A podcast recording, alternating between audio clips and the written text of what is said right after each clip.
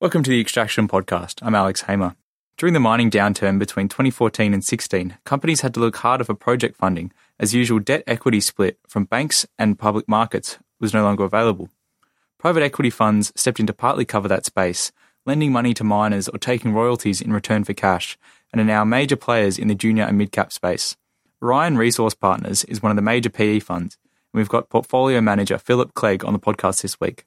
His most recent deal was with nickel company Horizonte Minerals, handing over $25 million in exchange for a 2.25% royalty on the Araguaia mine in Brazil. Orion has also backed Nemaska Lithium and took over Irish gold company Dalradian in 2017 for $350 million. Phil, why can't a lot of mining companies just call a banker and ask for development cash? Why do they come to you, Phil? Well, we get asked that question quite a bit, actually. But the truth is that the generalist equity markets um, have been closed to mining development companies for a good number of years now. A number of investors have actually retreated from the sector to look at um, other sectors, such as things like cannabis in Canada and crypto and so on and so forth. And so, particularly in Canada, and also in the UK, those equity markets have been really quite close to, to, to companies that are looking to build assets. On top of that, the commercial banks that provide debt finance to mining companies those have largely retreated from construction finance stories. And so it's not like if you're a, a mining company, you want to build an asset somewhere, you can just pick, pick up the phone to your, to, to, your bank and say, I want to borrow this amount of money. It's, um, it's just not available to those companies. And so that has really formed the rise of private equity firms producing development finance solutions for, for mining companies wishing to build assets in particular, but also companies um, that are looking to buy producing assets as well. We provide finance to those guys. So why do they come to us? Well, an important part of the way that private equity funds are structured in the mining sector is that we have the ability to be a patient form of capital. That means we can see through a cycle, whereas you know the public equity markets, you know, they're up and down like a yo-yo according to commodity pricing and general market trends. So we can see through that because we are, you know, we have funds that are long in duration, up to 10 years. On top of that, we're, a very flexible form of capital. We innovate and we tailor our solutions to mining companies. Um, we listen to their needs, listen to their desires, and we create structures for them. And in doing so, we actually invest across the cap structure. So a company could come to Orion and say, I'd like to raise um, some debt finance, and I'd also like to raise some equity finance. Maybe I'd like some mezz as well, perhaps in the form of a royalty or a stream. And we're able to do all of those things for the company.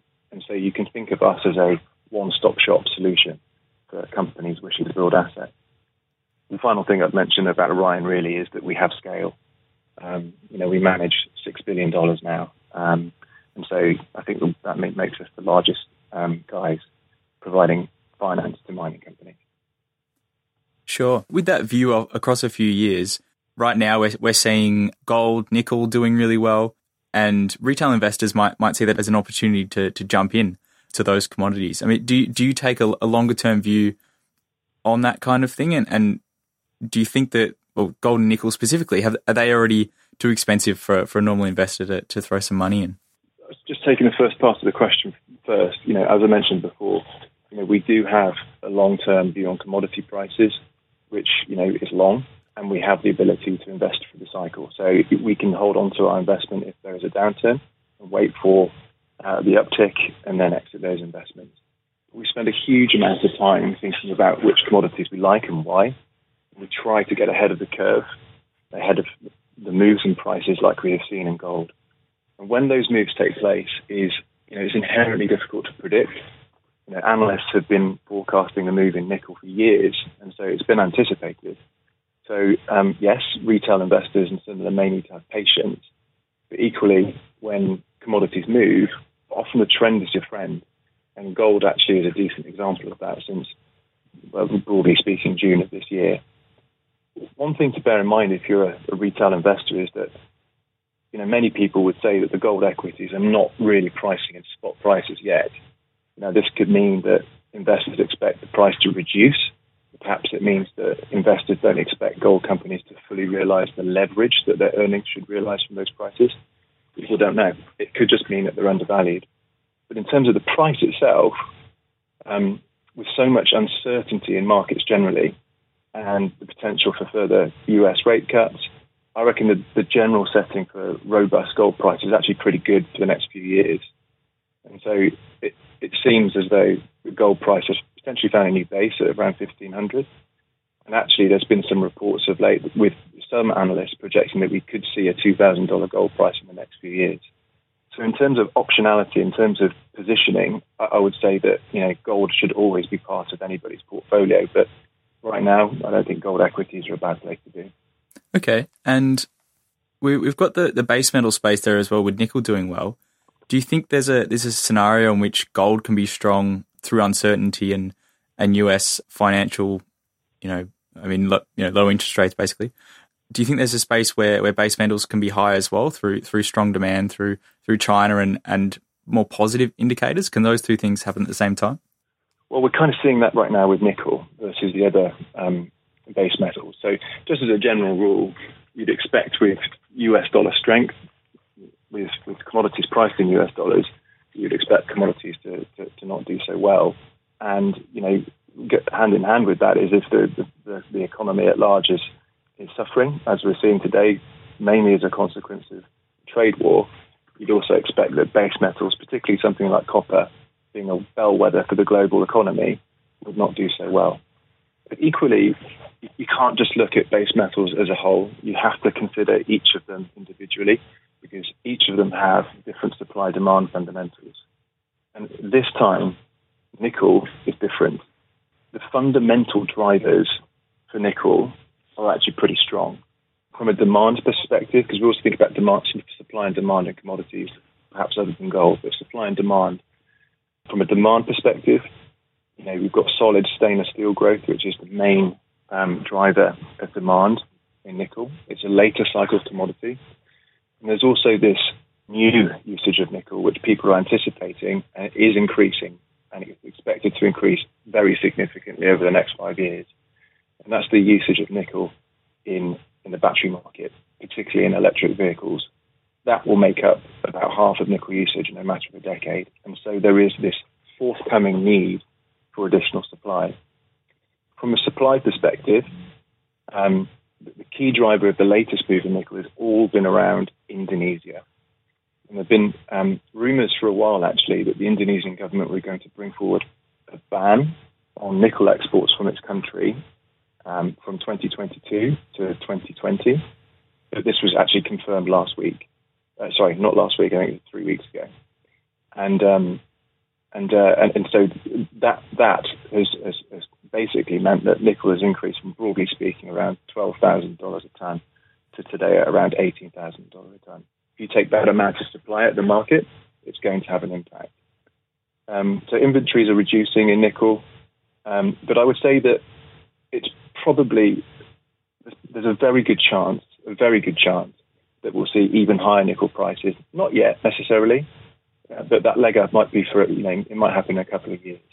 And the key reason for that is that the incentive prices, which is basically the price that a mine needs to um, justify its construction, um, particularly for nickel sulfate project, uh, projects which are used in the, in the, in the in the battery sector, those incentive prices are high, really high, probably around twenty-two to twenty-three thousand dollars a ton.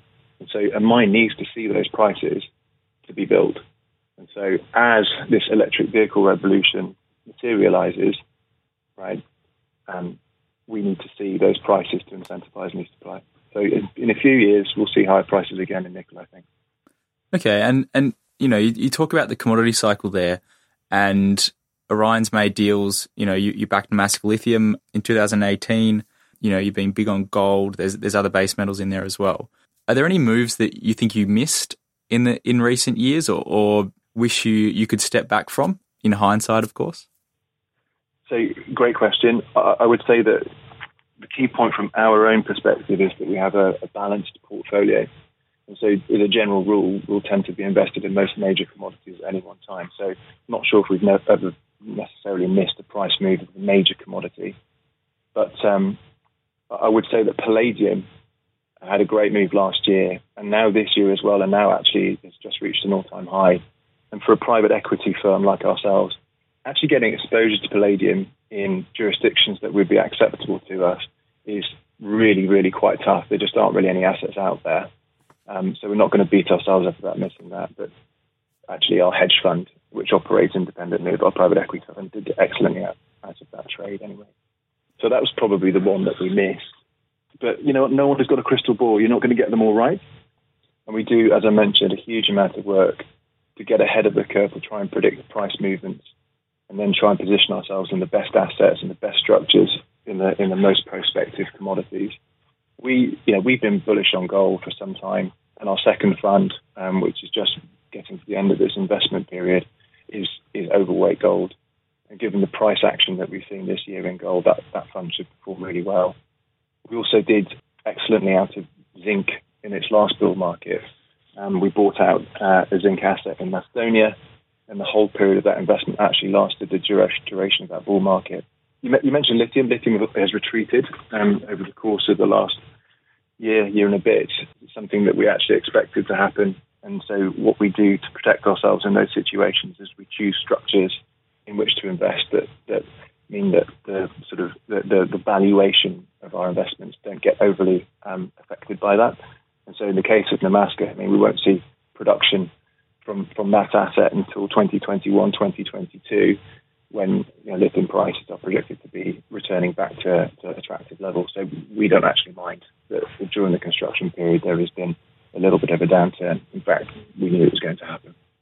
Sure. And you've been at, Beaver Creek at the Gold Conference this week, where I'm sure you were pelted with investment propositions from from juniors. What are some of the, the things you look for in a company before before diving in? What what are what are good signs? What are bad signs?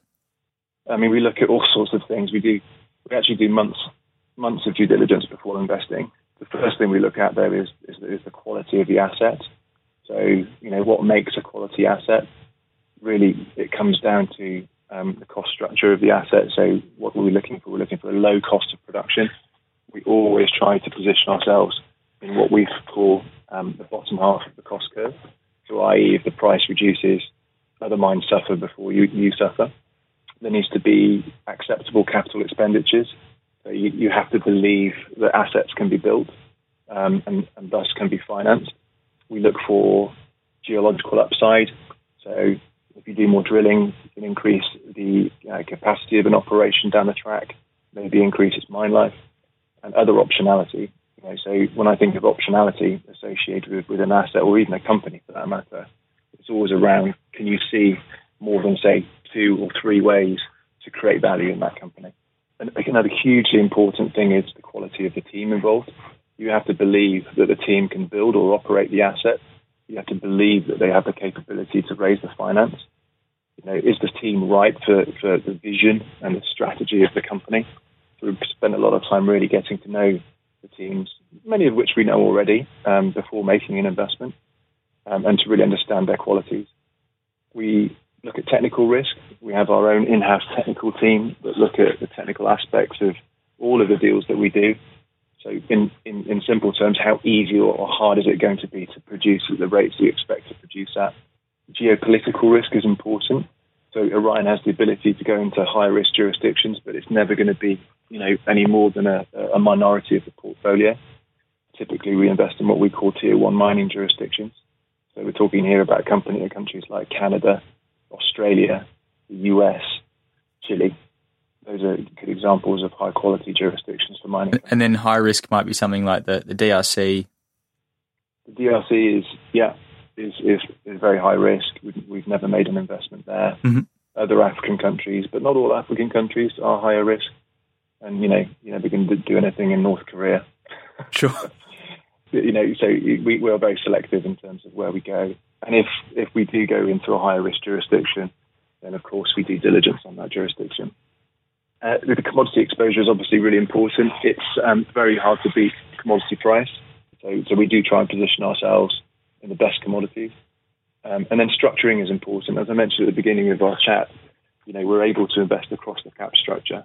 From the perspective of Nemaska, the one that you mentioned previously, the most attractive structure for that asset, um, from our perspective, was in the form of a stream, which is a bit like a royalty, um, because it provided, you know, the kind of downside protection that we wanted but equally some access to the upside. And so that's why that one works in the case of Nemaska. In other situations, you know, we might create structures that provide a fully comprehensive financing solution for the company. It really depends on the situation. And then, of course, you know, we have to consider valuation and pricing of our instruments. You know, we, we will not enter into a transaction unless it gives us um, an acceptable return. And on that return, I mean, do you, do you have a hard and fast rule for, for selling out if something's dropped a certain percentage or, you know, just trying to help investors get an idea of, of um, you know, because it's, it's the hardest thing to, to work out when to sell out of a company um, unless you have a point that you've, you've decided on that you have to get out or something major happens and you have to get out quickly. I mean, do, do, do you have a point where you just have to sell out of a company? No, we don't. We don't have a point where we have to sell out of the company. Mm-hmm. We, we we monitor our investments continually for you know for everything that's going on within within that particular company, including its valuation, and we'll assess that value equation on a continual basis.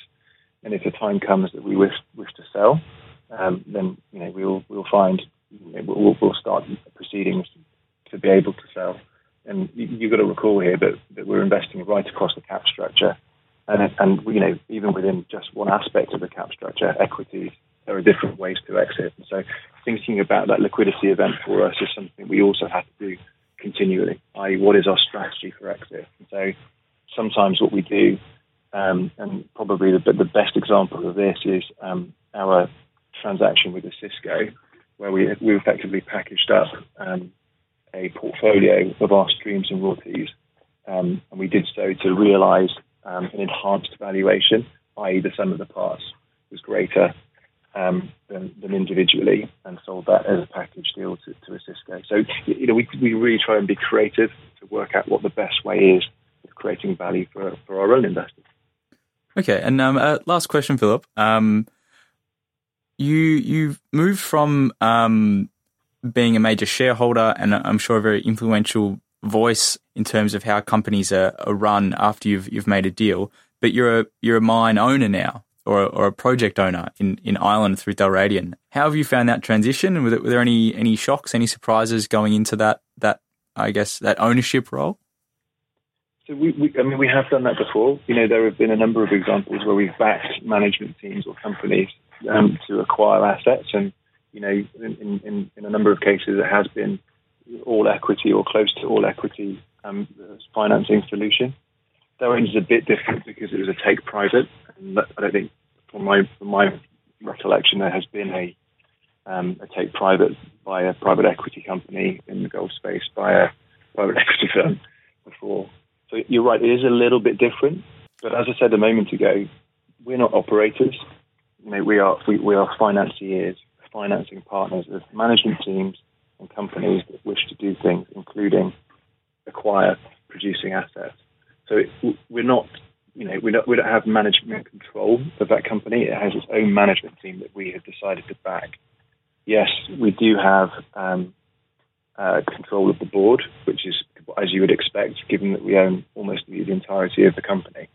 But it's not our job to manage the company. We we give that to you know people that we think are you know, fully qualified to do so. Sure. So not not too many late night phone calls for you then. Just not too different from before. Well, wouldn't necessarily say that. There's uh, late night phone calls every night of the week. Oh, I don't envy that. All right, Phil. Let's wrap it up there. Thank you very much for chatting. Um, interesting to hear about your position on on various commodities, and um, thanks for coming on the podcast. No problem at all.